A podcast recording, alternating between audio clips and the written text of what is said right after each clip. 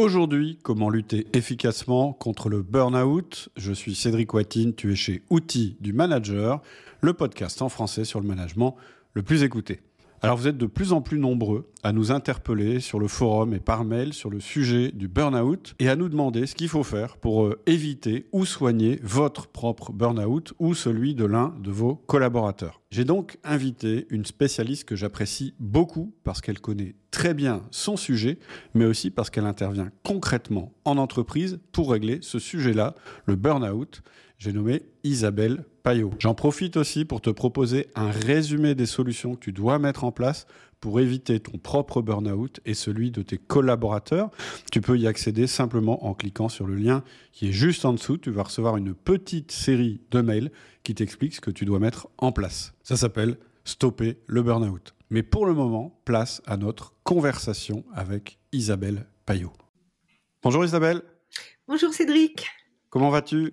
Ça va très bien. Merci de, merci de ton invitation. Bah écoute, euh, c'était vraiment, je pense, euh, quelque chose euh, presque de nécessaire. Parce que chez Outils du Manager, on est convaincu que en tant que manager, vous allez être confronté et probablement ça risque de toucher vos éléments les plus investis et les plus engagés. Vous allez être confronté au burn-out un jour ou l'autre ou à un début de burn-out et on va voir que ça s'est accéléré récemment. Moi, j'ai une théorie là-dessus que je me permettrai de partager. Et euh, en fait, ça m'intéressait vraiment euh, de te faire intervenir parce que ton intervention euh, dans le cercle, dans le ciel, dans le cercle indépendant des entrepreneurs libérés, que j'ai créé avait vraiment été appréciée. Donc, on trouvait avec Adélix, ce serait intéressant que tu puisses aussi partager ça sur le podcast. D'autant qu'on a de plus en plus de questions sur le forum. Donc, ça confirme l'impression qu'on avait autour du sujet du burn-out. Donc, ce que je te propose, c'est te présenter rapidement, juste pour être sûr que tu vas pas nous, nous, dire des bêtises. Et puis ensuite, euh, on rentre dans le vif du sujet. Euh, tu connais bien ton sujet, donc. Euh... Oui, je vais pas dire, je suis chanteuse lyrique. Alors, je suis pas chanteuse lyrique du tout. Euh, je suis psychologue clinicienne du travail. Ouf, ça tombe bien, c'est pire. Ça me rassure. Et je dirige la Fabrique à Bonheur, qui est un centre de formation autour des questions ben, de, de la qualité de vie au travail et du bien-être au travail. Donc, effectivement, moi, mon mon champ d'expertise, c'est la question du plaisir et de la souffrance. Alors dit comme ça, souffrance, ça fait un peu peur, c'est un peu effrayant.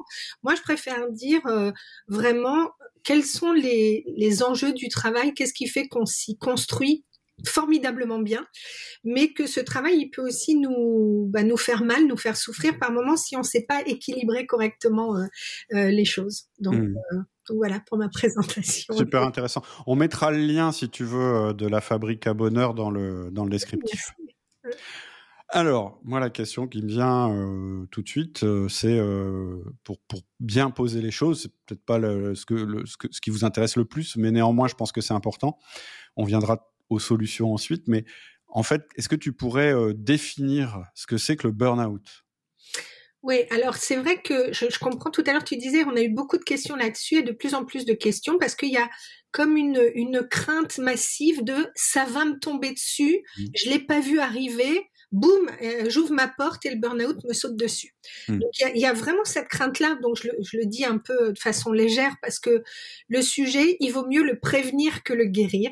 Donc le burn-out, c'est vraiment un effondrement euh, physique et mmh. psychique. Euh, d'un individu, c'est-à-dire qu'il ne peut plus, il mmh. n'a plus envie, même si, si il, veut continuer, mais il ne peut plus continuer à travailler. Mmh. Donc à l'intérieur, on utilise le terme de burn-out parce que burn-out, c'est vraiment l'idée de la maison qui a brûlé de l'intérieur. Donc à l'extérieur, la façade est impeccable, tout va très bien, et à l'intérieur, il n'y a plus rien, c'est cramé. Donc mm. c'est quelqu'un qui a vraiment puisé au bout du bout du bout de ses ressources et qui ne peut plus y aller, quoi, qui peut plus avancer. Donc ça veut dire qu'on se retrouve avec des individus, des patients. Moi, je me retrouve avec des patients qui peuvent plus se lever pour aller travailler, qui font comme une dépression, mais pas tout à fait. C'est-à-dire qu'il n'y a pas le la question existentielle, c'est fini, je veux plus vivre. Euh, ils ont encore envie, mais ils ne peuvent plus. Hein. Il y a vraiment euh, un épuisement des, des ressources. Mmh. Ouais, c'est presque physique. Moi, moi j'ai eu j'ai eu deux cas euh, dans mes entreprises. Euh, on ne s'est pas allé jusqu'au bout. On a réussi à enrayer le le truc justement parce que tu avais décrit les symptômes et que je me suis dit mais ça y est là, en fait, telle personne et telle personne, ils, sont symptomatiques en fait. Et effectivement, c'est surprenant parce que alors, je sais pas s'il y a des prédispositions individuelles, s'il y a des gens qui sont plus qui sont plus touchés par le phénomène. Moi, ce que j'avais observé de mon côté, mais moi j'ai que deux cas proches. Après, j'ai vu d'autres cas où c'est sur le forum et, de la part d'autres managers où c'était pas peut-être pas tout à fait la même chose, mais c'était deux personnes qui étaient toutes les deux soit enfin extrêmement investies et aussi qui avaient l'air extrêmement solides de l'extérieur. Exactement ce que tu viens de décrire, c'est-à-dire la façade, euh, elle avait toujours été magnifique et en fait, euh, une fois que la façade est un peu tombée, derrière c'était un petit peu euh, un petit peu dévasté quoi. Il fallait il fallait vraiment faire quelque chose. Alors, est-ce qu'il y a des profils ou des prédispositions ou des... Il, y a, il y a deux choses. Il y a, des, il y a, euh, il y a deux, deux causes, on va dire. Euh, il y a une cause qui peut être une cause purement organisationnelle, c'est-à-dire que euh, on met pas les bonnes personnes aux bons endroits où la mmh. charge de travail est trop importante, il y a quelqu'un qui est absent, quelqu'un d'autre va le remplacer, et puis voilà, en termes d'organisation du travail, on a une charge qui s'alourdit et euh, sur des profils, c'est ça la deuxième chose, sur des profils qui sont très fortement investis et engagés. Et donc, c'est bien d'être engagé dans le travail, c'est même génial de d'y aller, d'avoir envie de contribuer, etc. C'est super. Jusqu'au moment où il y a comme un déséquilibre de l'engagement dans le travail qui s'installe. Mmh. Et donc, c'est ça qui est à surveiller, c'est-à-dire que les gens qui vont être très très très engagés et trop engagés à un moment donné, c'est ceux-là à qui il va falloir faire attention, même si on a l'impression que c'est des super éléments, ils ont toujours bien fait le job, ils sont canons, euh, ça, ça marche bien. Donc, comme tout va bien, c'est un peu le, euh, comment dire, euh, la, la, souffrance, elle va arriver à bas bruit parce qu'on se dit, ben, ils mmh. se plaignent pas, tout va bien. Ok, ah, tu me donnes ce dossier en plus, pas de problème, je vais y aller parce que ils veulent vraiment contribuer, aider. Mmh. Et donc, ces, ces gens-là qui se plaignent pas, faut, faut faire presque plus attention à eux que ceux qui se plaignent beaucoup en mmh. disant, ah, il y en a marre, il y a trop de travail, j'en peux plus, j'y arrive pas. Donc, ceux-là, au moins, le disent. Donc, s'ils le disent et que c'est verbalisé, il y a quelque chose qui sort. Donc, c'est presque plus sain, même s'ils nous cassent les pieds. Mais de l'autre côté, ceux qui disent rien, voilà, faut se méfier effectivement. Donc il y a un profil de personnes qui sont très engagées. Et ça, ça peut venir de plusieurs raisons, hein, c'est qui sont personnelles, de dire euh, dans une famille, la valeur travail c'est hyper important, il faut y aller, il faut réussir, il faut pas lâcher, j'ai quelque chose à me prouver donc j'y vais. Donc voilà, des profils comme ça. Euh, c'est toujours une question de dosage et de nuance. L'ambition, c'est bien, trop d'ambition, attention. Euh, mm. S'engager dans le travail, c'est bien. Trop d'engagement, attention. Donc, c'est vraiment des questions de dosage et de nuance. Et du coup, d'écouter, je pense qu'on va en reparler, euh, vraiment les signaux faibles et tout, ce qui, tout ce qui se prépare à bas bruit. Parce que un burn-out, ça n'arrive jamais du jour au lendemain. Quand les mm. gens disent ça m'est tombé dessus par hasard, ben moi je, je dis non, mmh. vous n'avez pas entendu. Mais mmh. ça n'arrive pas du jour au lendemain, ça nous tombe pas dessus comme ça. Un moment je vais très bien, le lendemain je suis au fond de mon lit, je peux plus bouger. Ça, c'est, ça n'arrive jamais comme ça. Et il y a un truc, je trouve, qui est important pour les managers qui nous écoutent, c'est ce que tu as dit tout à l'heure, c'est en général les gens les plus engagés qui posent pas de problème, qui sont toujours partants, etc. Parce que il y a une tentation qu'on a, on est tous pareils hein, en tant que dirigeant ou manager, bah, c'est d'accorder euh, plus d'importance aux gens qui disent qu'ils vont mal, oui. euh, en se disant bah il faut qu'ils aillent mieux. On a comme ça un réflexe hein, en général en disant je vais fixer ce qui marche pas. Euh, sauf que ce qui marche bien en fait, euh, euh, en général, on n'a pas envie de se dire ah ben non ça marche pas si bien que ça finalement. Et je trouve qu'il y a une première difficulté que tu mets en avant, c'est celle-là. C'est pour un manager être capable de se dire oui. non mais Jean-Pierre il est bien, mais quand même il fait beaucoup d'heures. C'est vrai qu'il se plaint jamais. Il y a, être sûr que derrière ça, il n'y a pas quelque chose, un feu qui est en train de couver. En fait, c'était ce que tu disais tout à l'heure. Exactement. Il faut toujours pouvoir poser cette question-là à, nos collaborateurs, qui est euh, OK, comment tu te sens, etc. Très bien. De quoi aurais-tu besoin? Ouais. Est-ce que tu as besoin euh, que je te donne un peu de temps pour ça? Tu as besoin de réponses? Tu as besoin de quelqu'un pour t'aider? De quoi aurais-tu besoin? Mmh. Parce que, en plus, on a tendance à dire, oh non, mais moi ça va, c'est un peu compliqué, mais je m'en sors. Parce qu'il y en a d'autres qui sont dans une situation pire. Donc la comparaison, c'est toujours euh, du poison.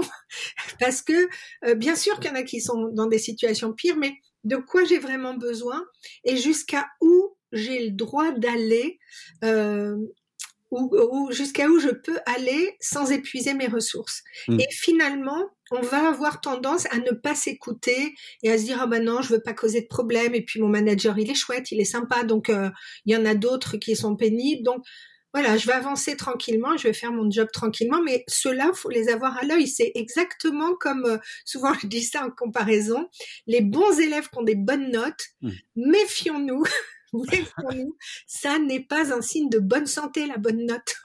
la bonne performance n'est pas forcément un signe de bien-être au travail. On peut performer à fond et ne pas se sentir bien, ne pas être accompli, ne pas être épanoui, être dans un effort, quelque chose de difficile, et puis ne pas s'écouter en se disant bon ça ira mieux demain, puis demain ça va pas mieux, et on enchaîne ça sans pouvoir revenir en arrière et puis sans vouloir embêter les autres, tu vois souvent ça craque justement au moment où on se rend compte que non, ça ira pas mieux demain parce qu'il y a un nouveau truc qui vient d'arriver, c'était le truc de trop.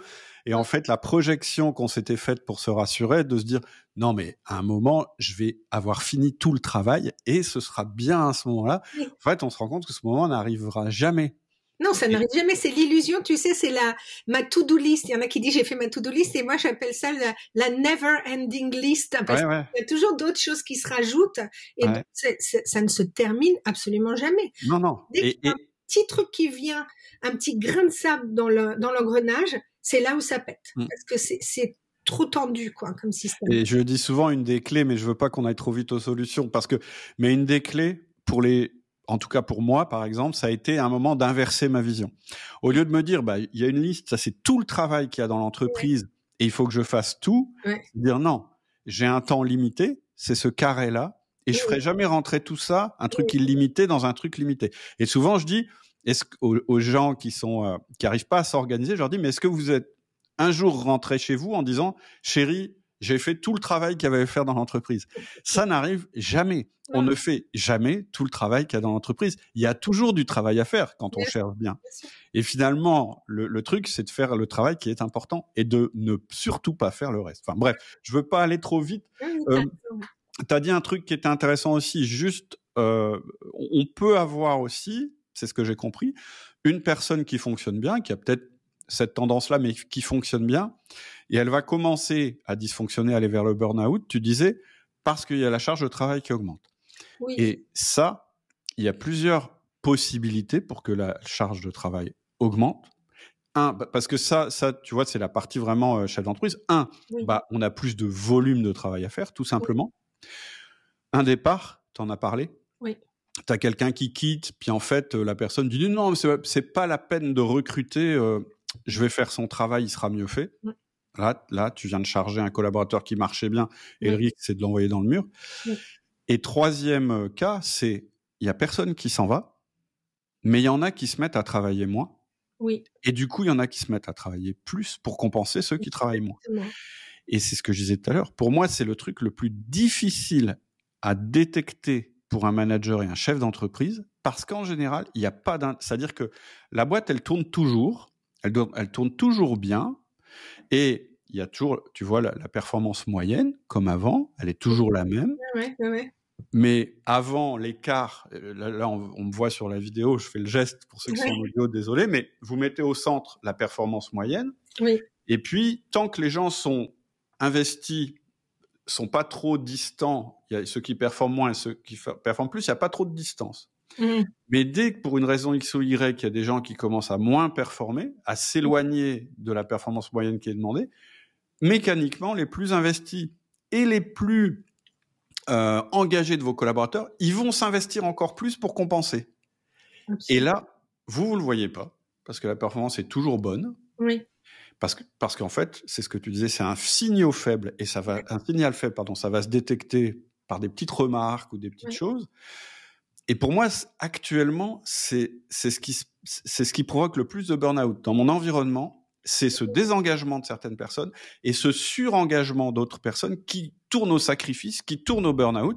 Et au final, la personne s'effondre et finalement, toute la performance, et là, moi, je parle en tant que chef d'entreprise un peu égoïstement, ça détruit des gens, mais ça peut détruire aussi une équipe ou une entreprise. Donc, il faut être super vigilant à ce dernier critère dont tu as parlé, je pense. C'est-à-dire que on est dans ce que ce qu'on appelle donc le, le burn-out, c'est ceux qui sont surinvestis, et on va avoir le brown-out, qui est un sous-investissement, un désengagement. C'est-à-dire que je me mets sur veille. Brown-out, c'est vraiment le je me mets sur euh, sur pause ou sur euh, je sais pas comment on dit là sur le minimum syndical quoi. Le, mode le mode, le mode euh, économie d'énergie ouais. et je vais être là sans être là c'est pas mieux hein, en termes de santé. Hein. Ceux qui sont dans le burn-out, ils, sont, ils, ils, ne sont pas, ils ne se sentent pas mieux parce qu'il y a toujours l'illusion. Certains disent ah ouais, mais il y en a qui foutent rien, ils sont contents. Non, on n'est pas content. On n'est pas content quand on quand on se désinvestit. Il y a comme une, un découragement, quelque chose qui s'installe qui est pas mieux en termes de santé. Alors, par contre, ils vont se désengager, donc la leur productivité va être moins euh, plus faible plutôt. Donc et naturellement, comme dans tout groupe, s'il y en a un qui fait pas ou qui peut pas faire, il y en a un autre qui va compenser. Et ça, on le fait naturellement. C'est vrai dans la vie aussi, euh, euh, dans les familles, etc. S'il y en a un qui peut pas, bah, l'autre va prendre le relais. Et là, ça se met en place, mais c'est invisible. Quand c'est visible, c'est-à-dire que on va avoir quelqu'un qui est euh, qui va moins bien et ou qui a des difficultés euh, mmh. personnelles et qui peut moins s'engager dans l'entreprise, les autres vont dire t'inquiète pas, on va prendre le relais, mais il faut que ce soit su, il faut que ce soit dit, il faut que ce soit sur une courte durée. Mmh. Quand la chose s'installe sans être visible, il se passe exactement ce que tu as dit, c'est-à-dire qu'il y en a qui vont compenser parce que bah, ils ont envie que l'entreprise tournent, ils ont, euh, ils partagent la vision du manager, ils partagent la mission, ils ont envie que ça, ça, ça marche. Et puis ils vont compenser sans le dire. Peut-être qu'on va commencer à voir quand même que de temps en temps il y aura une remarque ou autre, mais ils vont rien dire. Et comme tu dis, si en tant que manager, tu n'écoutes pas ou tu n'observes pas suffisamment bien ce qui se passe, et notamment le désengagement et le surengagement, alors à un moment ça craque. Et c'est pas seulement l'individu qui craque et qui s'arrête, c'est toute la structure qui pète parce que le mm. déséquilibre, il est, il est systémique. Hein, ça, c'est vraiment sur l'ensemble, euh, effectivement, de la structure que bah, tout, tout, tout part, tout part en cacahuète. Et là, ben pour redresser ça, c'est bien plus compliqué. Quoi. Mmh. Ça veut dire que le manager, quand euh, il observe ce phénomène euh, de transfert, de travail d'une personne vers une autre, si vous arrivez à l'observer, c'est de dire ok c'est temporaire parce que cette personne en ce moment est en difficulté ou parce que ça c'est plutôt sain hein, dans une équipe. Oui, ça c'est très sain hein, qui est cette solidarité là et ce travail collaboratif et coopératif c'est hyper important c'est c'est ce qui fait que ça tient bien. C'est-à-dire que s'il y en a un qui va un peu moins bien, hop les autres vont arriver et si je le fais dans ce sens-là, je sais que si moi-même je vais pas bien à un moment, les autres vont m'aider. Donc ça c'est très sain, mais il faut que ce soit visible. Irréversible. ça marche pas, c'est que et quand ça marche pas, c'est que c'est c'est que c'est invisible. Les choses se font. Euh, on va dire non non, ça roule, ça roule, et le manager va se dire bah très bien, moi je vois que les chiffres sont les bons, le, travail est fait, et je vais pas me questionner sur les individus, je vais juste voir un groupe qui fonctionne. Donc il faut vraiment c'est euh, euh ce, se focaliser sur euh, certaines personnes et puis après des focus, focus, des focus, tu vois. Le mm. groupe, l'individu, le groupe, l'individu, pour observer ces petits signaux-là. Absolument. Est-ce que justement, euh, avant euh, que qu'on regarde un petit peu justement les symptômes, juste dire les impacts du burn-out, il y a des choses à ajouter par rapport à ce qu'on a déjà dit, à la fois pour la personne concernée, pour son équipe, pour l'entreprise. C'est quoi en fait finalement le risque? euh, que ce soit sur la personne ou que ce soit euh, pour l'entreprise. Pour l'entreprise, il y a, y, a, y a, plein de, il y a, y a plusieurs choses parce qu'en fait c'est vraiment comme si on, on, ouvrait un éventail parce que pour la personne en question, euh, l'impact il va être à la fois euh, il va, il va déjà être très euh, personnel, c'est-à-dire une dévalorisation en mm. disant je ne suis pas capable, je n'ai pas été capable de tenir jusqu'au bout, mm. dans l'illusion qu'on est des super héros mm. et que euh, j'aurais dû être meilleure que je ne l'ai été, je me suis effondrée. Donc voilà. Donc là, il y a une dévalorisation, une chute de l'estime de soi qui est sévère, et puis doublée d'une culpabilité vis-à-vis du groupe, en disant je les ai lâchés, j'ai pas été capable d'aller jusqu'au bout, je suis pas là, comment vont faire les autres, etc. Donc il y a, y a, vraiment, voilà, estime de soi et culpabilité qui est forte. Euh, pour celui qui subit ça, parce que quand on, quand c'est un burn-out sévère, euh, certains disent ah bah la semaine dernière j'étais en burn-out. Non, si la semaine dernière tu étais en burn-out, tu serais pas en train de me parler à ce moment-là. Donc le, le terme il est utilisé parfois de façon abusive. Quand on est en burn-out, c'est minimum trois mois d'arrêt. Et parfois, il y en a qui peuvent pas redémarrer au bout de trois mois. Et ça va être six mois, ça va être un an, ça va être 18 mois. Moi, j'ai eu des patients, c'était 18 mois tellement ils étaient complètement déconstruit de l'intérieur. Ça s'était effondré en totalité. Donc euh, après, il ne pouvait pas imaginer de retourner au travail sans avoir des crises de panique, euh, de dire je ne suis plus capable, je ne sais plus faire. Enfin, donc après, il faut vraiment remonter toutes les pièces euh, des Lego là. Donc c'est très compliqué mmh. quand on va trop trop loin. Pour l'entreprise, c'est pareil. Euh, ce qui va y avoir, l'impact, c'est bon, il y a déjà une personne et en général un très bon élément qui n'est plus là. Et du coup, ça va déstabiliser les autres aussi parce qu'il va y avoir une peur. Euh, on va se dire, ah ouais, mais le risque de l'autre, on a vraiment peur que ce soit contagieux.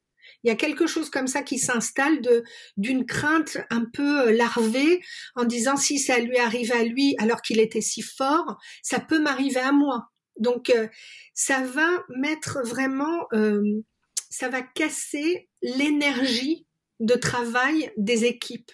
Hein. Bah, d'autant plus que, en général, la personne qui arrivait au burn-out, c'était plutôt quelqu'un qui était ultra actif. Exactement. Donc euh, le, risque, alors c'est pas de la contagion, de la contagion au sens, mais, effectivement, il y a un risque d'écroulement par par réaction en chaîne en fait finalement. Oui, c'est ça, c'est que c'est le, le, le risque de l'autre qui s'est avéré me fait craindre ce propre risque pour moi. Et donc, les autres risquent de se désengager du travail en disant, ah là là, non, non, lui, euh, s'il est tombé comme ça alors que ça marchait bien, moi, je vais y aller mollo, euh, mmh. j'ai pas envie de me retrouver dans la même situation. Donc, du coup, ben, ce que ça donne, c'est que tout d'un coup, ben, l'activité, elle est moins performante. Et puis, euh, il y, a, y, a, cette peur qui est là très, très présente. Et du coup, peut-être même, l'autre risque, c'est que les gens euh, donnent leur démission, partent ailleurs en disant trop dangereux, le terrain est trop dangereux, je, mmh. je reste pas là. Mmh. Oui, oui, je veux pas rester dans une boîte où les gens euh, où on s'est pas rendu compte qu'on pouvait aller si loin. Puis il y en a qui disent de toute façon, euh, on s'en fout, on nous épuise jusqu'au bout, on nous prend pas en compte, etc. Donc le signal qu'on envoie, c'est que en termes de management, on n'a pas été suffisamment sensible, on n'a pas été suffisamment soutenant, on n'a pas trouvé de, de solutions ensemble, etc. Donc la confiance, elle est brisée. Mmh. Dans, dans, le dans le travail dans le travail à l'inverse pour positiver ce que ce que tu dis ouais au contraire, une boîte qui serait vigilante à ça et, et, sur lequel on, on, on verrait qu'effectivement à un moment ça a été pris en compte et ça, ça peut au contraire euh, remotiver les gens en se disant mais je suis dans une bonne boîte parce que machin ils l'ont pas laissé euh, bon, euh, voilà. Donc voilà ce que je veux dire c'est que le pendant il y a toujours un pendant positif. Le pendant positif il est là. C'est-à-dire qu'à partir du moment où tu envoies le signal que tu fais de la prévention et que tu t'inquiètes et tu t'intéresses à ça euh, c'est un bon signal, tu vois. Il y a dernièrement, donc j'étais, je, je, discutais avec une entreprise avec laquelle je vais, je vais travailler sur des ateliers de bien-être au travail et notamment sur les risques psychosociaux autrement, c'est-à-dire de, de dire arrêter d'en avoir peur, mais en avoir conscience et les prévenir, et puis voir les apports de la psychologie positive, etc. Et la RH me disait, nous, dans notre boîte, tout va bien. Alors quand, quand on me dit tout va bien, moi ça, ça siffle un peu dans mes oreilles. Je on n'a pas le droit d'aller mal en fait. Voilà, on n'a pas trop le droit d'aller mal, mais visiblement pour le moment tout va bien. C'est, Elle a oublié ce pour le moment. Parce mmh. qu'effectivement, peut-être que là, tous les indicateurs sont au vert. Mais on ne sait jamais. Donc, elle, elle dit, on a signé un accord cadre qualité de vie au travail. Donc, euh, ce que vous proposez euh, sur les risques psychosociaux et notamment sur les questions de burn-out nous intéresse pour prévenir, mmh. sensibiliser et surtout, eh ben, on le verra tout à l'heure, euh, développer ce qu'on appelle des sentinelles ou des alliés mmh. pour prévenir ça. Donc, quand une entreprise fait ça, envoie ce signal-là en disant visiblement tout le monde va bien, mais on va quand même de la même façon qu'on fait ça pour les euh, pour les risques physiques au travail, hein, les accidents du travail, etc. Il y a des formations, etc. Si on amène de la prévention sur ces questions-là, ça veut dire on envoie le signal qui est mm, mm. que nous prenons soin de nos mm. collaborateurs et on a envie de rester dans une entreprise qui prend soin de soi. C'est clair. On, on dit bah là je suis bien parce que ils n'attendent pas que ça nous tombe dessus pour faire euh, les pompiers de service ils préviennent, ils mettent en place des, voilà, des, des, critères pour éviter ça. Et c'est rassurant, on a confiance. Hmm. Euh, peut-être justement avant qu'on passe euh, à la partie prévention, euh, toi tu disais aussi qu'il y avait une augmentation des burn-out depuis la pandémie. Donc, moi j'ai évoqué tout à l'heure le fait que bah, il y a malheureusement à cause du confinement et entre autres du télétravail, euh, il y a eu des liens qui se sont distendus entre les personnes et l'entreprise. Et du coup, il y a beaucoup de personnes qui sont rentrées au travail, mais en état de désengagement et de démotivation totale, parce que pour, X raisons, ça, ça peut générer du burn-out euh, côté, euh, du côté des personnes les plus engagées. Mais tu disais aussi que le fait d'être en télétravail pouvait entraîner du burn-out. Oui, en fait, ce qui se passe, c'est que on sait bien que c'est illusoire de penser qu'on a une identité au travail et une identité personnelle et privée. Euh, ça n'existe pas, sinon ça veut dire qu'on est coupé en deux, on est schizophrène, et là c'est problématique, prenez rendez-vous chez un psychiatre. Mais donc, on n'est pas coupé en deux, on est fait d'une seule entité. Et notre travail, il nous construit. Il, on va y mettre tout ce qu'on est dedans. Donc c'est notre histoire, c'est notre parcours. Le, on dit que le euh, qu'on travaille, que le travail nous travaille. On mmh. n'est pas le même qui, que quand on a commencé il y a quelques années de ça. Et on va travailler ensemble. Tu vois, c'est les trois aspects du travail. Quand je me retrouve seule en télétravail à la maison, même si je suis en lien, en visio avec d'autres, etc., les barrières tombent encore plus puisque je suis dans mon espace privé. Mm. va pour certains, certains sont dans leur chambre. Hein. Tout le monde n'a pas un bureau à part, etc. Donc j'ai le travail qui rentre dans mon espace privé. Et puis comme je dois montrer que même si je suis chez moi, je suis pas dans le canapé devant la télé, mon degré d'engagement dans le travail, il risque d'être encore plus important. Je vais prendre ma douche, mon petit déjeuner, hop, ça y est, je m'installe à mon bureau bien avant mon heure d'arrivée au travail. Peut-être mm. qu'avant j'arrivais à 9 heures et là, dès 8h30, j'y suis. Mm. Et puis, je n'ai pas de temps pour prendre un café avec des collègues. Donc, je mm. continue de travailler. Et, le midi, je me dis, ah oui, il y a telle chose, donc je vais prendre mon assiette et je vais continuer à manger devant mon ordinateur. Mmh. Je vais pas faire de coupure. Je vais avoir moins de possibilités de m'auto-réguler. C'est plus difficile de s'auto-réguler quand on est seul et qu'on doit gérer son travail. Il y a personne qui dit, bon, maintenant tu coupes ta caméra et tu vas manger et tu, tu fais un petit tour dans ton quartier où tu fais ta sieste. Personne va me le dire. Donc, mmh. euh, donc, il y a un engagement qui va être plus fort, une amplitude horaire qui va être plus grande, donc une fatigue qui va être plus grande. Et il n'y aura pas de sas non plus pour ceux qui ont des enfants petits notamment.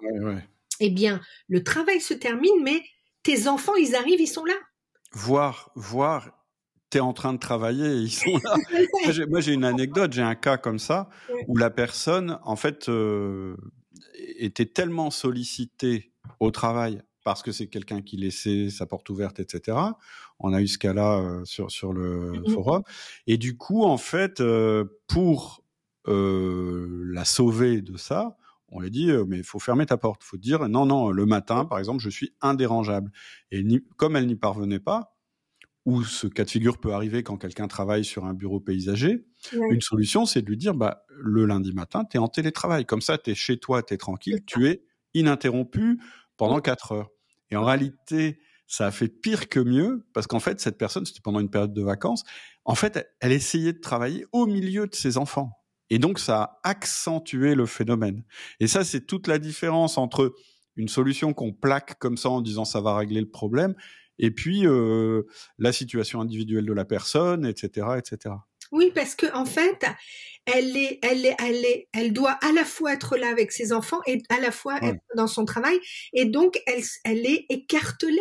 Mmh. Donc elle est de façon insatisfaisante à un endroit et insatisfaisante dans mmh. l'autre. Donc il y a cette insatisfaction qui s'installe dans mmh. les symptômes du mal-être au travail. On a la question de l'insatisfaction.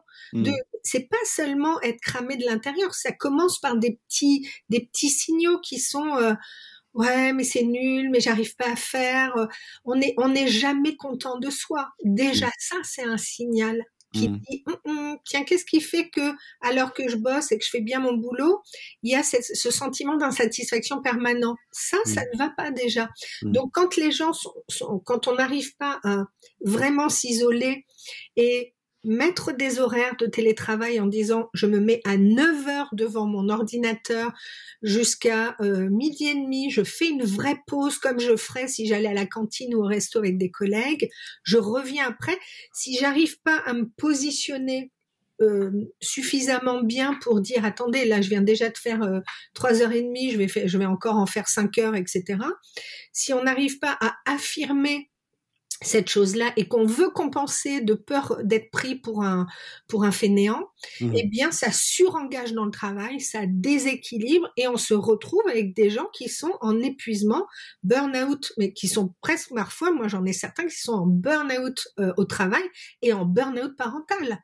Vraiment le combo euh, le combo perdant parce que ça explose dans tous les sens quoi. Et d'où l'intérêt de pouvoir compartimenter. Oui, oui, oui, c'est ça. pour moi, compartimenter, ça veut dire tu limites le temps. Oui. Et tu limites le rôle. C'est-à-dire pendant ce temps-là, j'ai ce rôle-là, j'ai pas un autre rôle. Je peux pas assumer un autre rôle, etc. Oui, exactement. Euh, une question aussi qui m'intéresse, parce qu'en fait, les gens qui nous écoutent sont des managers ou des chefs d'entreprise, donc ils ont, eux, euh, ils s'occupent de, d'employés qui peuvent être concernés par le burn-out, mais eux-mêmes sont des, cibles potentiellement euh, de choix pour le burn-out. Mm, mm. Absolument, on croit toujours. Euh, souvent, effectivement, on se dit le rôle du manager, c'est de vraiment veiller à ce que ses collaborateurs aillent bien. Il faut mmh. qu'il euh, détecte les signaux faibles de souffrance au travail, de burn-out. Euh, voilà, je disais d'insatisfaction, de malaise qui va pouvoir grossir et qui va conduire à, à l'épuisement professionnel. Et du coup, ces personnes-là, souvent, sont engagées dans vraiment avec beaucoup d'empathie dans, dans soigner leurs collaborateurs et oublient complètement oublient complètement que eux-mêmes peuvent être sujets à ça, mm. donc ne font pas attention aux signaux faibles pour eux-mêmes. Mm. Or, je répète, c'est toujours la chose qui est qui est utilisée euh, comme image, c'est que dans un avion, on vous dit mettez votre masque à mm. oxygène avant de vous occuper du copain qui est sur la chaise d'à côté et que vous allez sauver en cas de dépressurisation de, de la cabine. Donc, est-ce que moi-même je peux être un exemple pour mes troupes? Mmh. Si je dis mais non, euh, prenez soin de vous, etc., mais que je suis là de 7 heures du mat à 21 heures et que je mange un sandwich devant mon ordinateur, que je prends pas de pause, si moi-même je ne me traite pas bien, pourquoi mes collaborateurs euh, mmh. feraient autrement?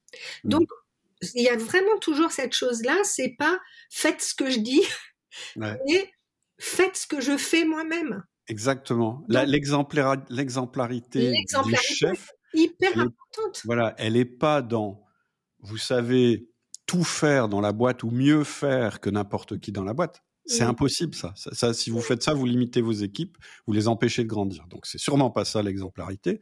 Ça n'est pas non plus de faire un maximum d'heures pour dire non mais je justifie ma position en travaillant plus que les autres. Non, l'exemplarité, c'est montrer qu'on peut s'éclater au travail en ayant une vie équilibrée et saine. Parce que sinon, vous démotivez vos collaborateurs. En plus, non seulement vous vous mettez en position de burn-out, mais tous ils se disent non mais sa vie elle me fait pas envie. C'est-à-dire que ça fait pas rêver. Eux, eux, ils voient très bien ce qui se passe. Ils voient très bien que vous allez mal, que vous êtes ronchon, que, que vous râlez, que vous avez une sale tête, etc. Et tout ça, ça les démotive. Donc, ça amplifie le phénomène. Oui, en fait, on peut les mettre en situation de burn-out. Ils vont se désengager. Exactement. Ils vont pas vouloir y aller parce que plus vous vous engagez, moins ils s'engagent. Pas envie. Ça ne fait pas envie. Alors qu'un manager qui dit désolé, mais là, euh, ce soir, à partir de 17h, vous comptez pas sur moi parce que moi je dois récupérer mes gosses à l'école, euh, la nounou est pas là, etc. Et de le dire, pas de le dire, oh là là, ça me fait chier, mais au contraire, de dire, bah en plus c'est chouette, tu vois, bah, je vais les récupérer, je suis désolée, aujourd'hui vous comptez pas sur moi. Eh bien, ça montre qu'il a une vie ailleurs qu'il a autre chose à faire et que c'est pas gênant à des moments puisqu'il est tellement engagé par ailleurs. Il y a bien des moments où il peut reprendre du temps, etc.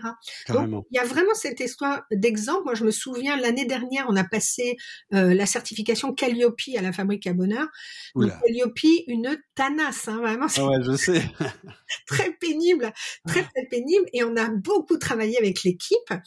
Et juste après, il y a des moments où je leur disais, bon allez, hop, 17 heures, barrez-vous, rentrez chez vous, ça suffit maintenant, mm. parce que on a suffisamment bien travaillé sur les deux dernières semaines où on n'en pouvait plus, et on a eu cette certification, super, on a célébré ça, et après je leur disais, mais stop maintenant, euh, voilà, allez mm. souffler, faites d'autres choses.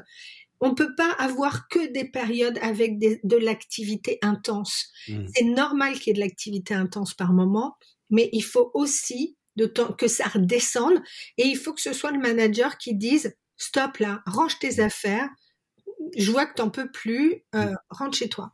D'ailleurs, euh, dans, dans vos euh, rôles de manager et de chef d'entreprise, il y a évidemment la performance, évidemment les critères de performance, le chiffre d'affaires, la marge, euh, la qualité, etc. Mais vous devez aussi construire une entreprise ou une équipe où on, vise le long terme. Et donc, ne pas faire de la performance court terme en détruisant les gens, mais plutôt différer la performance pour construire les gens. Et ça, c'est, je pense que c'est une des clés du, management moderne, j'en parle souvent, c'est avoir une approche un peu, bon, moi je suis pas spécialement écolo, mais c'est un peu le même esprit. C'est de dire, faut viser le, the long game, faut viser la longue partie, et tu peux pas mener une boîte comme tu joues un match de foot où là l'objectif c'est de faire le meilleur score, on s'en fout de l'état des joueurs à la fin.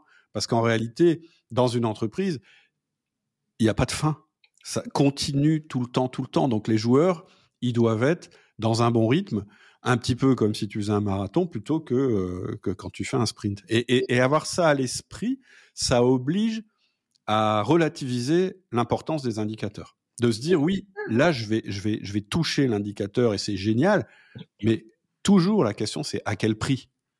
Dans, les indicateurs, il doit y avoir un indicateur de bien-être au travail. Comment est la santé mentale de mes salariés et comment est la santé physique? Au-delà du fait que c'est une obligation légale, parce qu'il y en a qui disent ah oui, on s'occupe du voilà de la, qualité de vie au travail, du RSE, blablabla, parce que c'est une obligation légale. Non, c'est aussi une obligation humaine. C'est-à-dire que est-ce que j'ai envie que mes collaborateurs restent? Est-ce que j'ai envie de les voir grandir? Peut-être qu'à un moment je pourrais plus rien leur proposer et je les laisserai partir, mais je les laisserai partir avec joie puisque j'aurai accompagné leur leur épanouissement, leur progression. Donc c'est notre rôle aussi de transmettre, de faire grandir les gens et de faire en sorte restent le plus longtemps possible parce que du coup, il y a une expertise qui est là et qui a une valeur infinie. S'il y a un turnover constant parce que je casse les gens, je les épuise, eh ben d'abord un, il y a un turnover qui est dingue, donc ça c'est pas un signal de bonne santé, et deux, j'aurai des difficultés de recrutement parce que les gens vont se dire mais comment ça se fait qu'il y a un turnover comme mmh. ça chez vous? Donc t'as pas envie d'y aller si tu sais que c'est trop risqué. Et pour remettre euh, un dessous dans la musique, en ce moment, c'est très dur de recruter. Ah oui. Donc à chaque fois que vous perdez un élément, ça sera très compliqué de le remplacer parce que le marché du travail actuellement, et je pense que c'est durable, il n'est pas tellement en faveur euh, des recruteurs. Ça, Donc les gens font un choix mmh. et ils se renseignent sur les réseaux sociaux, ils posent des questions. Est-ce que c'est une boîte où quand même on fait on fait attention à l'équilibre des gens, etc., etc. Beaucoup plus que ce qu'on croit. Et pas juste dans le déclaratif, hein, pas juste waouh, c'est génial chez nous, on a un baby foot et on vous donne des fraises tagada. Ça, c'est niet.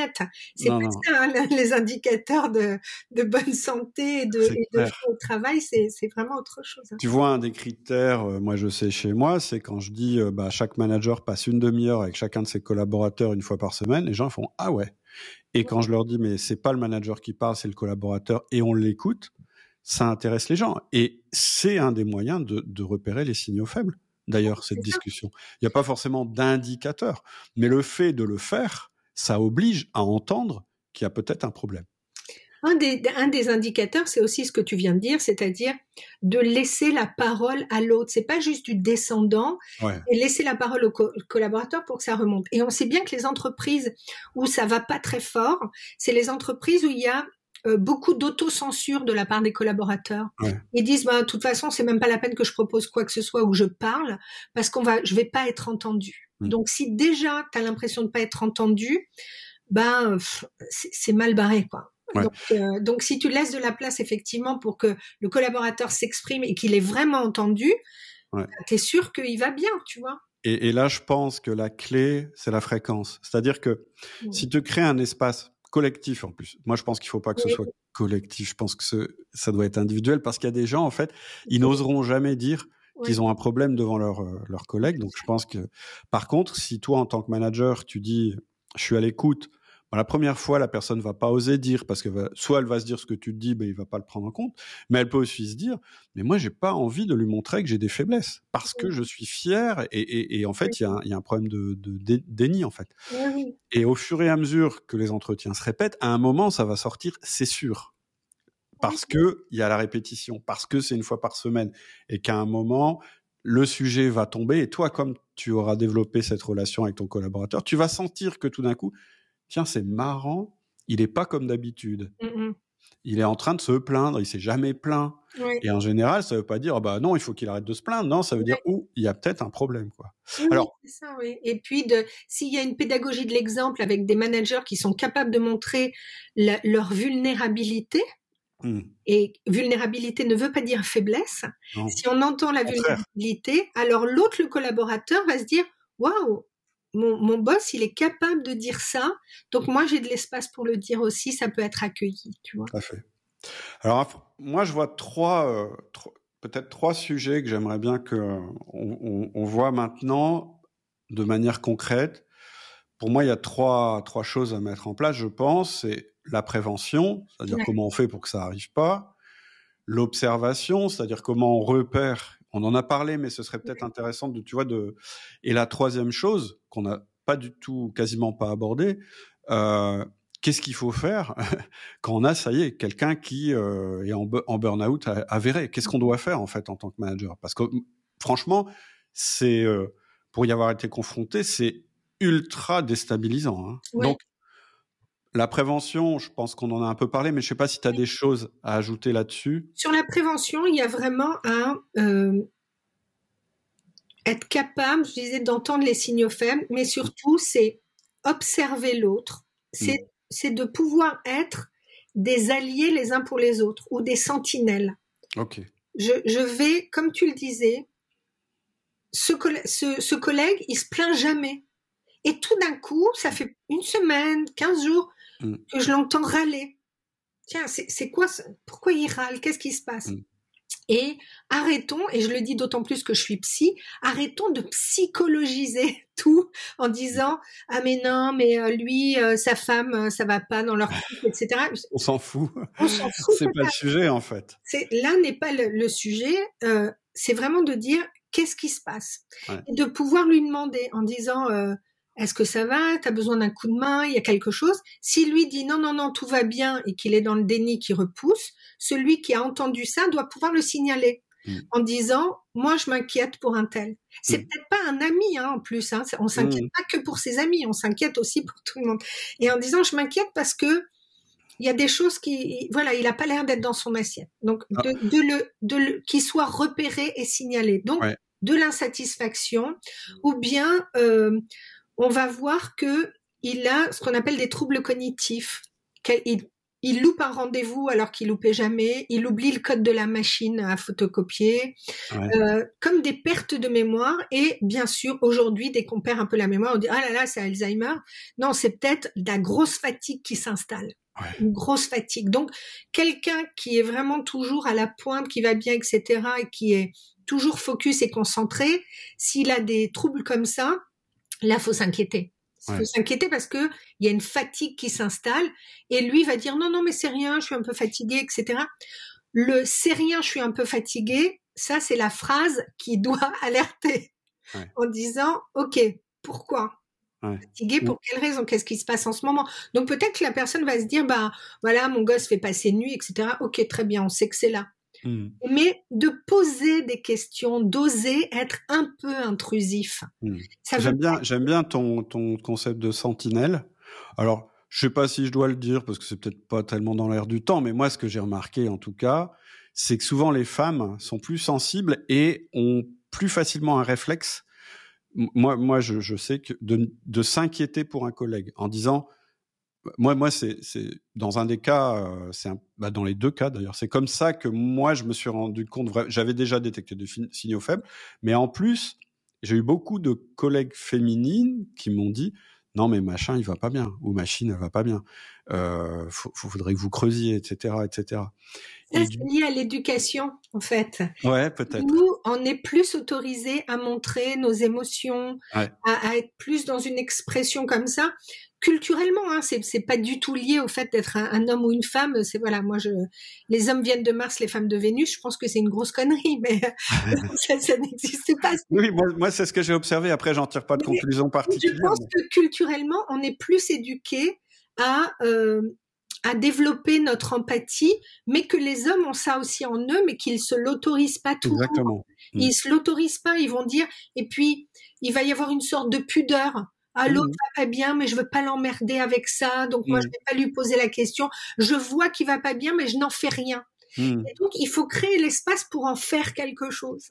Dire, moi je suis, je suis préoccupée par un, par un tel. Et même si je suis un homme, de, que je puisse le dire. Voilà. Ouais, ouais, ouais je trouve que c'est bien l'histoire de. Les gens à devenir des alliés. Et les sentinelles, c'est pas mal, euh, je trouve. Oui, des sentinelles, ouais, moi j'aime bien. Soi-même, on n'a pas forcément cette sensibilité, ou on s'en rend pas bien compte parce qu'on est focus sur sur les, les, indicateurs et, que la personne, elle, jamais ne va montrer cette phase d'elle-même devant son chef parce qu'on ne se montre pas devant le chef.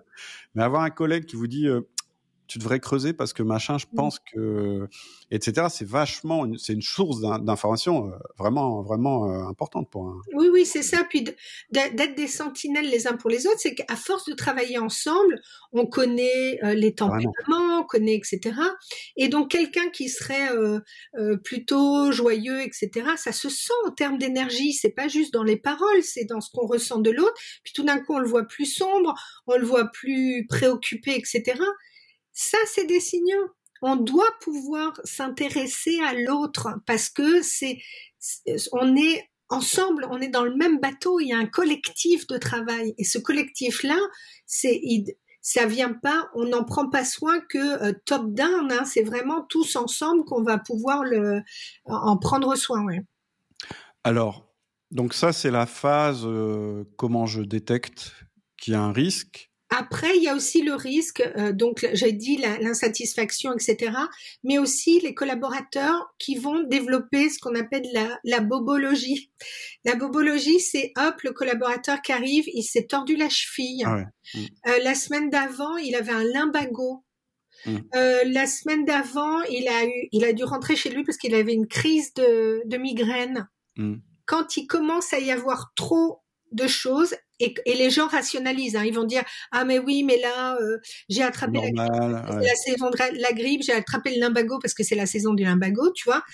Donc bah non, c'est quand ton corps il, il te donne des signaux comme ça, euh, c'est qu'il y a quelque chose qui peut pas se dire et se penser, tu vois. Donc, mmh. il faut que ça puisse sortir parce que c'est le corps qui prend le relais et parfois ça ça mm. tombe euh, de façon brusque. Moi, j'entends des AVC à 40 ans, des infarctus à 40 ans sur le lieu de travail et tout. Je me dis, mais on, ça, on devient dingue là. C'est mm. pas, dans l'ordre des choses, quoi.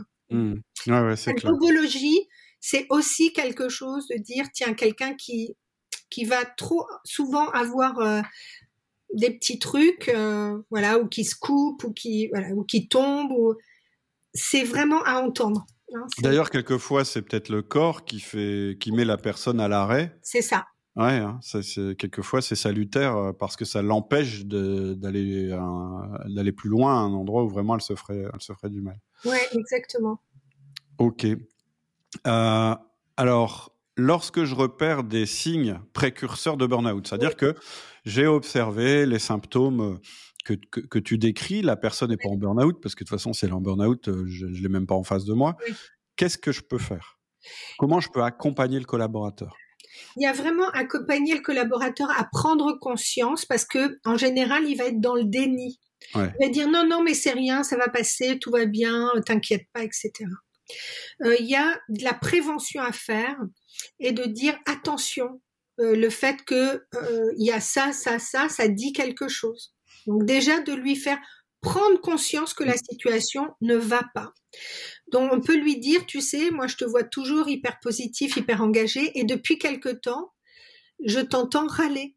Je mm. sens que quelque chose ne va pas. Donc il faut que nous, ensemble, on trouve ce qui peut être une source d'insatisfaction.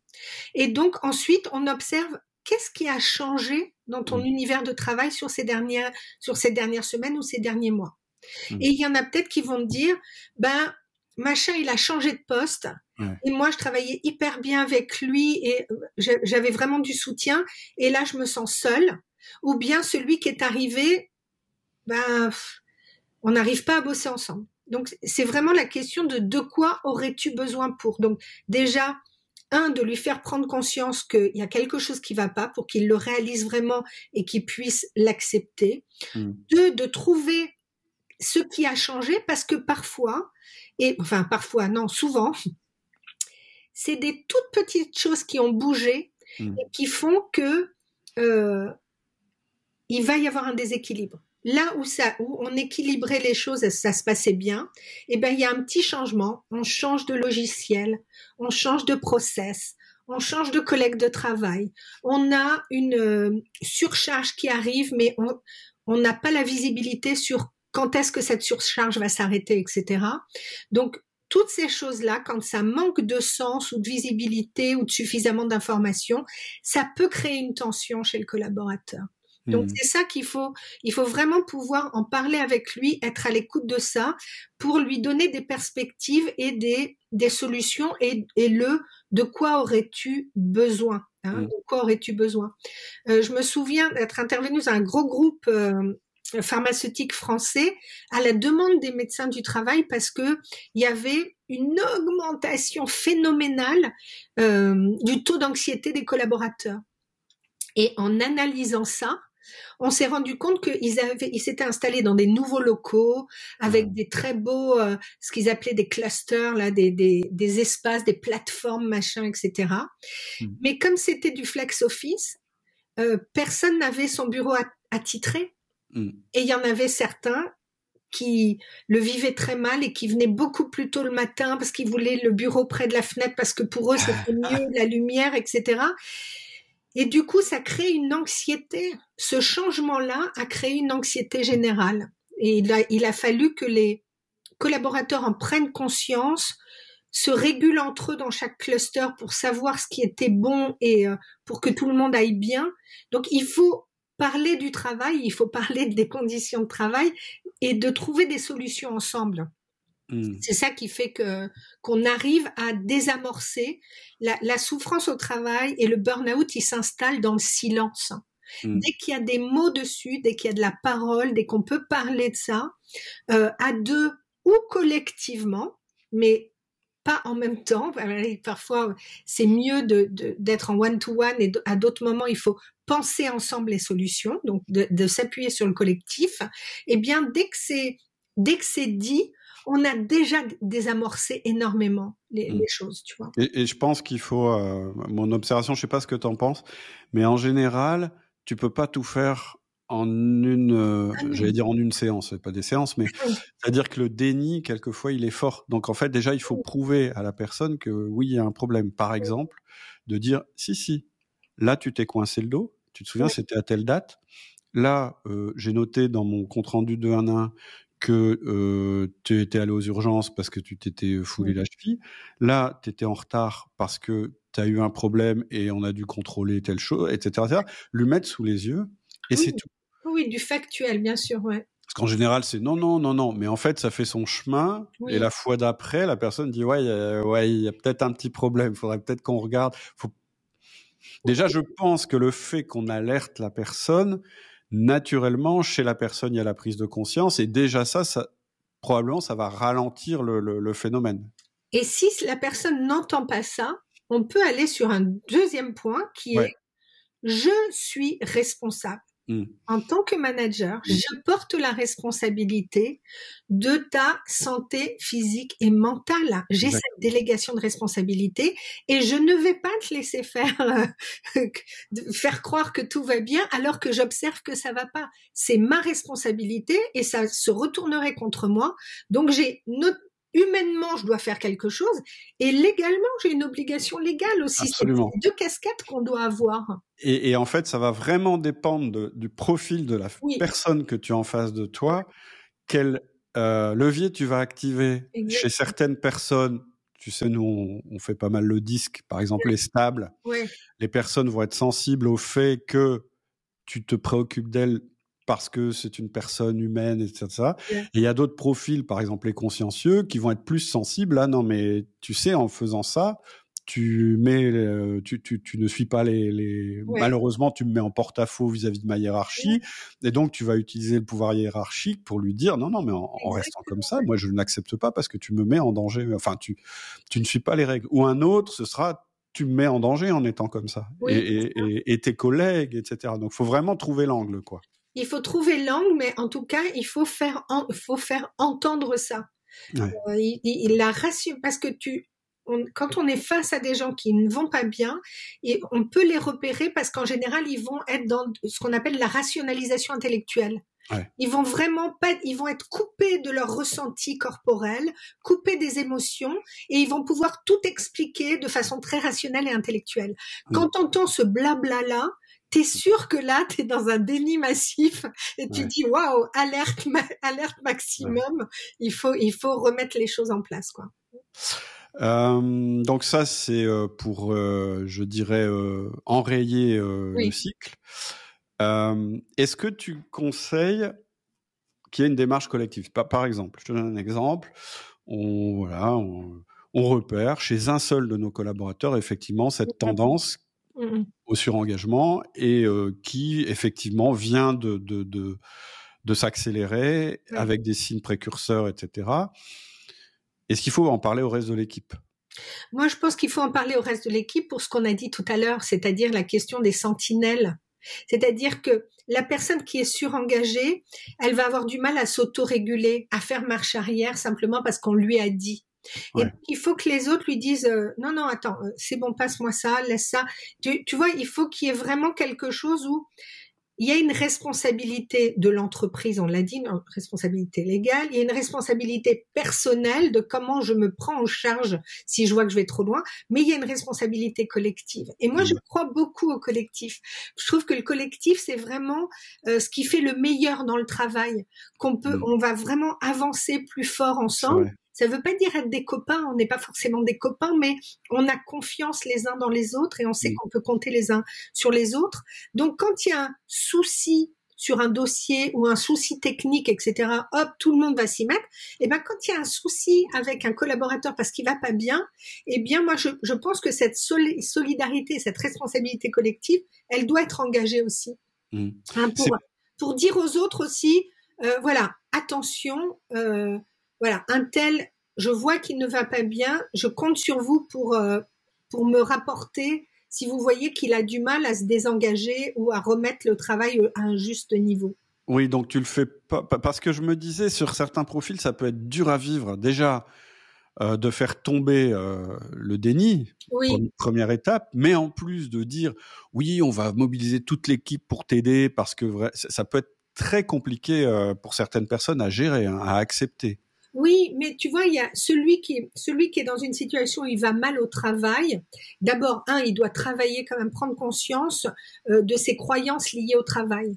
Tu sais, c'est euh, euh, faut pas lâcher, faut aller jusqu'au bout. Je suis un bon petit soldat, tous ces trucs-là, faut vraiment euh, construire un peu ce truc en disant le travail c'est génial, ça nous construit, c'est super, mais pas au point d'y mourir, pas au point de d'y laisser sa santé. Il y en a qui laissent leur santé. Il n'y a rien qui vaut ce truc-là. C'est pas possible. Mm. Et puis de, de vraiment de, de, nourrir le collectif et la solidarité pour que chacun soit, comme on disait, la sentinelle des autres et parce qu'on a, on poursuit un objectif commun.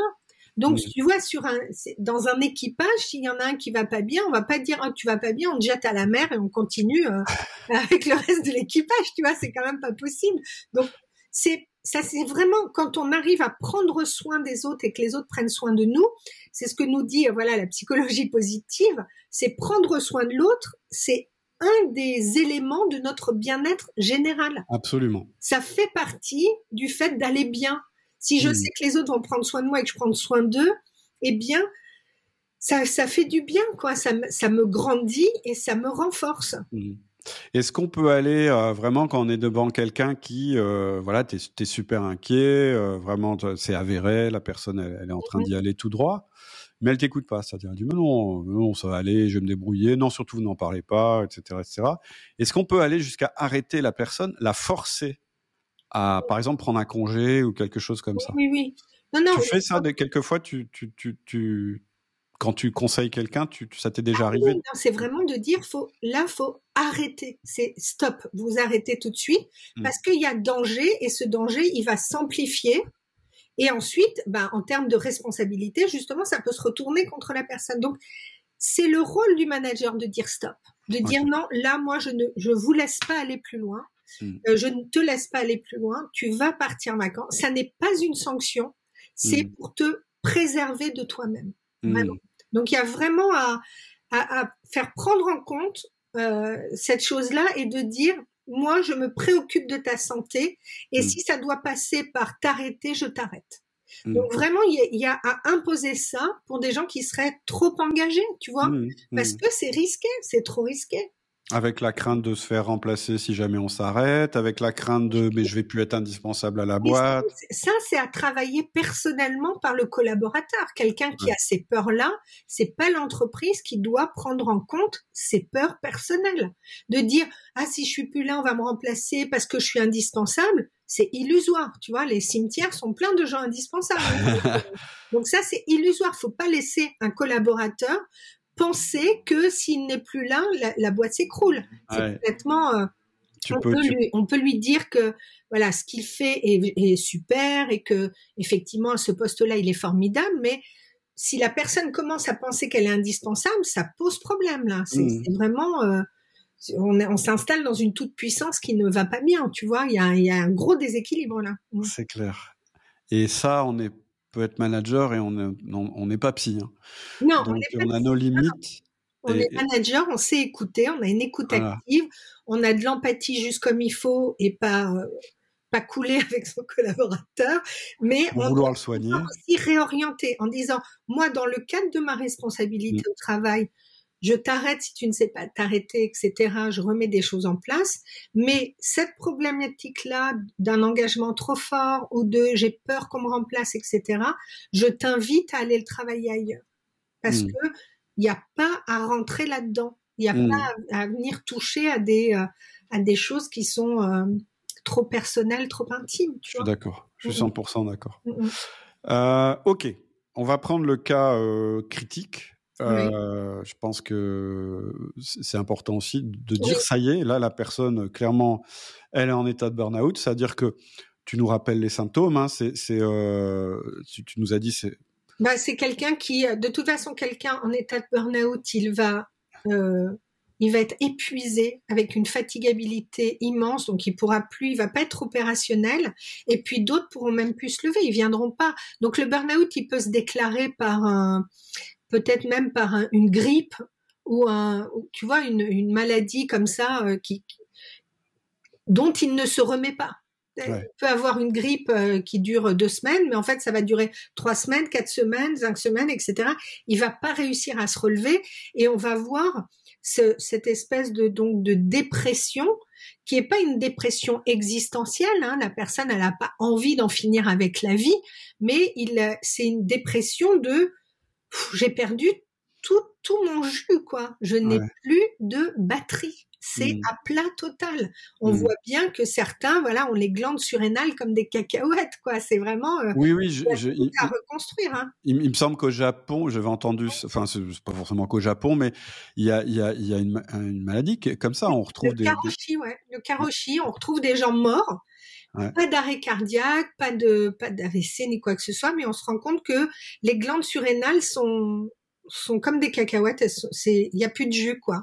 Et donc c'est au Japon qu'on a constaté ça en premier, mais en fait ça a commencé à, à s'étendre à la majorité des pays qui ont des euh, qui, qui, surinvestissent le travail ou des sociétés qui surinvestissent le travail. Ouais. Alors, une fois qu'on a vu ça, c'est-à-dire qu'on constate ce phénomène, qu'est-ce qu'il faut faire? Qui il faut alerter? Comment on accompagne? Il y a déjà, euh, de toute façon, quand on commence à aller un peu loin, il y a quand même à alerter toujours la médecine du travail. Le médecin du travail, ça doit être, euh, ça doit être un partenaire. C'est pas un empêcheur de tourner en rond. On peut dire, on peut appeler la médecine du travail en disant je suis très inquiet pour un collaborateur euh, chez qui j'ai remarqué tels signaux qui ne semble pas l'écouter. Je l'ai pris, je lui ai demandé de s'arrêter, etc.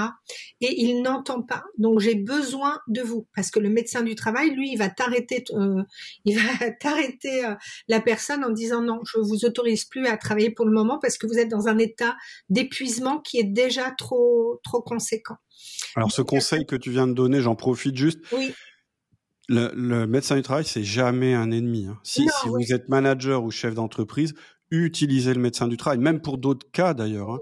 Moi, moi, je l'ai souvent fait, l'inviter à venir sur place, à regarder les conditions de travail, à montrer ce qu'on a mis en place, etc. C'est toujours de toute façon une bonne une bonne action à la fois pour vos collaborateurs, mais aussi pour l'entreprise. Donc effectivement, c'est un allié auquel on pense pas souvent quand on est manager ou chef d'entreprise.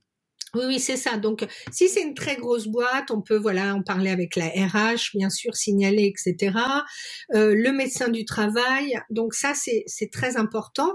Et quand la personne est en arrêt, elle elle est en arrêt, elle va être en arrêt pour un moment. Mmh Donc il y a vraiment à pouvoir, d'abord, euh, on n'est pas autorisé logiquement à venir lui parler de travail quand elle est arrêtée, on n'a pas le droit, mais on peut quand même envoyer des mots en disant, bah qu'on pense à elle, on espère qu'elle se remet bien, etc. D'envoyer quand même des messages de, compassion, hein. donc pour pas que la personne se sente encore plus isolée, parce mmh. que sinon elle porte déjà euh, la culpabilité de plus être là, une euh, dévalorisation de pas avoir réussi à tenir son poste, etc. Et si du coup on lui parle plus du tout, euh, ben là, elle va se sentir très isolée, très mal, et elle va avoir du mal à revenir. Donc mmh. de pouvoir dire voilà, ok, tu as besoin de cet arrêt, il n'y a pas de souci et on t'attend. On a, on a mis en place d'autres mesures et on t'attend et tu reviendras à ton rythme parce que certains ne reviennent qu'en mi-temps thérapeutique. Il y a vraiment la question de d'accueillir l'autre avec euh, bah, avec l'accident, euh, son accident de travail. Ça c'est le retour. Ouais, ça c'est le retour. Mais pendant que la personne est arrêtée, elle, elle va travailler de son côté. Il y a juste à continuer à être en lien, mais pas sur des questions de travail, vraiment de dire j'espère que tu vas bien, euh, voilà, de, donne-nous des nouvelles si tu le souhaites ou pas. Donc de, vraiment quand même de montrer euh, de l'intérêt pour la personne parce que sinon le retour il risque d'être difficile. Ouais, c'est clair. Mm. Et alors le reste de l'équipe, pendant ce temps-là, euh, il faut le gérer aussi. Eh ben, faut gérer le reste de l'équipe. Il faut pouvoir bah, remplacer celui qui n'est pas là, ou bien réorganiser et puis dire bah ça ces dossiers-là, on va pas remettre le boulot de l'un sur la tête des autres comme tu l'as dit tout à l'heure parce que sinon hein, on va c'est pas un burn-out c'est c'est dix qu'on va avoir.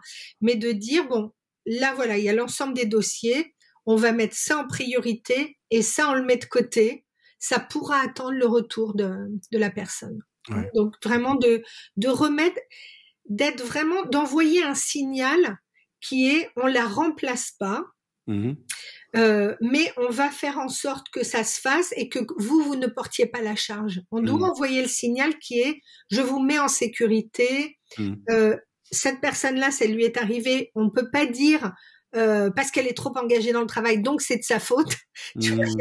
il n'y a, pas à faire porter de culpabilité, mais il y a à réorganiser et à et à surtout à comment dire à enlever la, la, le côté honteux, parce qu'il y en a qui disent ah oui c'est la honte, j'ai honte de ne pas avoir euh, pu tenir, donc ils reviennent d'un burn-out comme si euh, ouais. c'est pas comme s'ils avaient attrapé une maladie honteuse, ouais. et, et on leur fait sentir que Ouais. bah ils sont faibles, ils ont pas pu tenir, tu vois. Et d'ailleurs, d'ailleurs, faut jamais oublier, même euh, de dire au reste de l'équipe que il peut y avoir une propension individuelle, mais en général, c'est relié à une qualité absolument nécessaire dans une entreprise qui est Oui. l'engagement. Ouais, Donc voilà, juste la personne est tombée du côté où elle penchait. Je, dis souvent Oui, cette expérience-là, et elle y est tombée parce que un environnement a été propice à ce qu'elle y tombe. Une charge de travail qui a augmenté. Euh, L'histoire, c'est pas de cul- je veux pas dire qu'il faut culpabiliser l'équipe. Hein. Je suis en train de dire que c'est pas une personne qui fait des burn-out, Mm, mm, c'est une personne qui a eu un burn-out. C'est pas la même chose. mm. C'est une personne exactement comme tu le dis qui a eu un accident, comme un accident de voiture. oui, On a un accident de voiture parce que on a peut-être une tendance à faire plein de choses en même temps dans sa voiture, etc. Mais aussi parce que bah, la route, il y avait du verglas et qu'il y avait un poids lourd, etc., etc. Donc, De la euh, même manière que s'il y avait un accident euh, du travail euh, physique dans une société, on analyserait la Ouais. situation pour pas que ça se reproduise. Là, on doit fonctionner de cette façon-là aussi. Ça doit servir d'indicateur en disant, bah voilà, là, machin s'est arrêté parce qu'il est en burn-out, etc. Qu'est-ce qu'on qu'est-ce qu'on doit revoir Mm. Euh, Qu'est-ce qui a contribué à ce déséquilibre?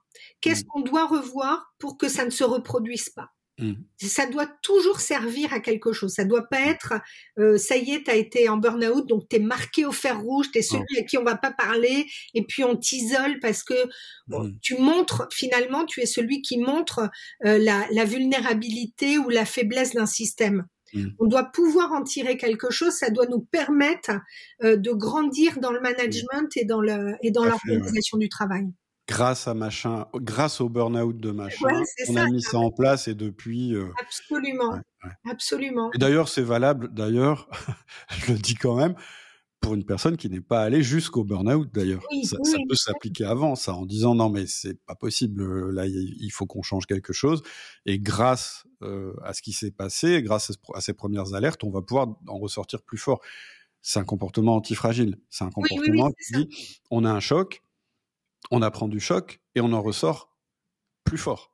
C'est Oui, ça une entreprise Oui, c'est ça. Faut se- plus vous laissez des, des, des symptômes de burn-out persister dans votre entreprise, plus vous fragilitez votre entreprise, hein, très clairement. Hein. Oui, plus on laisse, devient fragile. on fait comme si on n'entendait pas et on voyait pas les signaux faibles et on dit mais non, ça va aller, ça va aller, ça va aller. Voilà, la, méthode Coué, Mm. on est sûr qu'on va dans le mur parce que ce Mm. qu'on n'a pas vu et ce qu'on n'a pas réglé, ça va nous être servi en fois 10 hein, la fois Mm. d'après. Donc, euh, Mm. donc moi, je préfère prévenir avec des, des petits signaux et de dire ok, là il s'est passé ça, comment on fait pour réorganiser autrement? Je suis d'accord. Je suis Ouais. complètement d'accord. D'ailleurs, pour reboucler, hein, euh, euh, si quelqu'un fait un burn-out, c'est l'occasion de mettre en place ce qui va prévenir les burn-out. Exactement. Voilà. exactement. Parce qu'il y en aura d'autres, c'est sûr. Si on ne fait rien, il y en aura d'autres. C'est sûr. C'est certain. Ok, bah écoute, euh, je pense qu'on a fait le tour. Qu'est-ce que tu en penses? Est-ce que tu as des, peut-être des, des choses à ajouter ou, ou quelquefois, tu vois, c'est à la fin, on aime bien conclure avec euh, peut-être euh, deux, trois outils ou, ou, ou pratiques vraiment qui te paraissent essentiels. S'il fallait résumer ce que tu conseillerais à un manager? Moi, ce que je conseille, c'est d'arrêter d'avoir peur et plutôt d'ouvrir l'œil et de prévenir. Ouais. C'est pas une fatalité. Ça peut vraiment s'accompagner. L'important, dans les, je vais vraiment plutôt dire ce qui marche dans les, les entreprises qui vont bien, où les gens vont bien et, et font pas de, de burn-out et sont pas en souffrance, c'est euh, des entreprises où on sait célébrer ce qui marche. On va célébrer ensemble. On va créer des moments de convivialité. C'est en disant, bah waouh, là on a déchiré, c'était super. Ou bien là, ce dossier-là, c'était vraiment euh, un bâton de, mais on Mm. s'en est sorti. Mm. Donc c'est vraiment de de d'attraper des Mm. euh, d'attraper des toutes les occasions de pouvoir célébrer ensemble, donc de créer un collectif qui marche. Mm. D'autre part, c'est un collectif qui va bien, c'est des collectifs où euh, pour tout le monde, on se reconnecte à ses sensations. Donc c'est pas juste être dans sa tête et se dire mais non mais ça va, oui mais c'est pas grave, je suis pas très, je suis fatiguée, etc. Quelles sont mes sensations? Comment je me sens?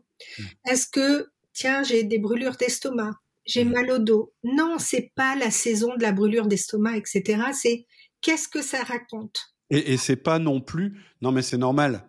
Oui. Je suis un chef d'entreprise. Non, mais c'est normal, je suis un manager. Tous les managers et les chefs d'entreprise ont mal au bide. Non, non, ou bien ils ont des problèmes cardiaques ou ils font de l'hypertension. mais, non, mais non. Non, non, on n'est pas. C'est voilà, travail ne va pas avec souffrance. Hein, c'est un lieu d'épanouissement.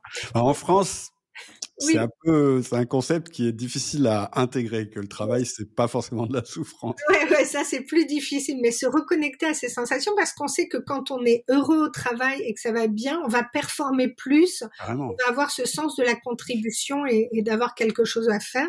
Donc voilà, d'être capable d'identifier ses besoins, d'accepter les émotions, etc. Et puis de créer vraiment, de travailler ce qu'on appelle l'intelligence collective, mmh. c'est-à-dire de laisser de la place à la parole, de laisser de la place aussi d'écouter les collaborateurs parce que eux, ils sont sur le terrain. Donc, ils mmh. sont capables, il faut qu'ils fassent remonter l'information mmh. en disant, bah, depuis qu'on a installé le nouveau système, c'est pas super, là, ça va pas. Et on va pas dire, oh là là, ils sont réticents au changement.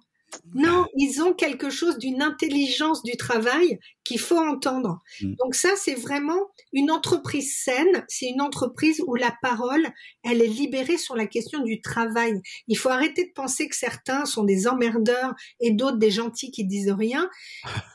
Quand les, les fameux emmerdeurs, ils, ils, disent des choses parce qu'ils ont envie de bien travailler. Ils ont envie que le travail se fasse bien. Donc c'est eux aussi, c'est des personnes qui qui sont intéressantes à entendre. Et ça, c'est une entreprise qui est saine et qui fonctionne bien, vraiment. Donc, euh, de se reconnecter à ces sensations, de pas les minimiser, d'avoir un espace de parole qui est suffisamment large sur le travail, hein, bien sûr, et de célébrer les choses ça donne un collectif qui est fort, un collectif qui est fort, qui, où les gens prennent soin les uns des autres. On est sûr d'avoir un terreau super pour éviter burn-out, souffrance au travail et tout le tintouin. Et puis moi, je dirais même que c'est un cercle vertueux parce que finalement, ce sont les entreprises qui performent. Oui, oui, oui, bien sûr, euh, oui, bien sûr. Ok, bah écoute, c'était comme d'habitude super intéressant et puis très exhaustif. Euh, j'espère que ça vous aura donné euh, des clés d'action et puis surtout une attention euh, renouvelée sur à la fois sur vous-même et à la fois sur sur vos collaborateurs parce qu'il peut en sortir que du bon. Oui, oui, et surtout sur vous-même aussi. C'est ça que j'ai oublié de dire et qui me revient. C'est c'est bien de regarder les autres, mais ce que, ce que vous voyez pour les autres, appliquez-le vous à vous-même. Prenez des temps, organisez votre temps et votre énergie. Prenez soin de votre niveau d'énergie. Faites des choses qui vous redonnent de l'énergie plutôt que simplement en manger constamment et de se retrouver avec euh, quasiment rien dans, dans ses batteries. Super. Je te remercie infiniment. Merci beaucoup, Cédric. J'ai été un grand plaisir à discuter avec toi. Merci beaucoup. Voilà, j'espère que ça t'a plu, j'espère aussi que ça t'a convaincu que c'était un sujet hyper sérieux auquel on est forcément euh, confronté une fois ou l'autre dans notre carrière, à titre individuel ou à travers nos collaborateurs. Et je pense que la période est spécialement propice à ça. C'est pour ça que je t'ai préparé une suite de mails spécifiques sur ce sujet. En fait, mon but à travers cette série de mails, c'est de voir comment le système de management que tu vas mettre en place va te permettre de détecter les signes avant-coureurs de burn-out chez tes collaborateurs, mais aussi te permettre de mettre en place un système d'organisation personnelle qui va te permettre, toi aussi, de te protéger du burn-out. Donc c'est très simple, il suffit que tu cliques sur le bouton qui est juste en dessous et cette suite de mails s'appelle Stop le burn-out.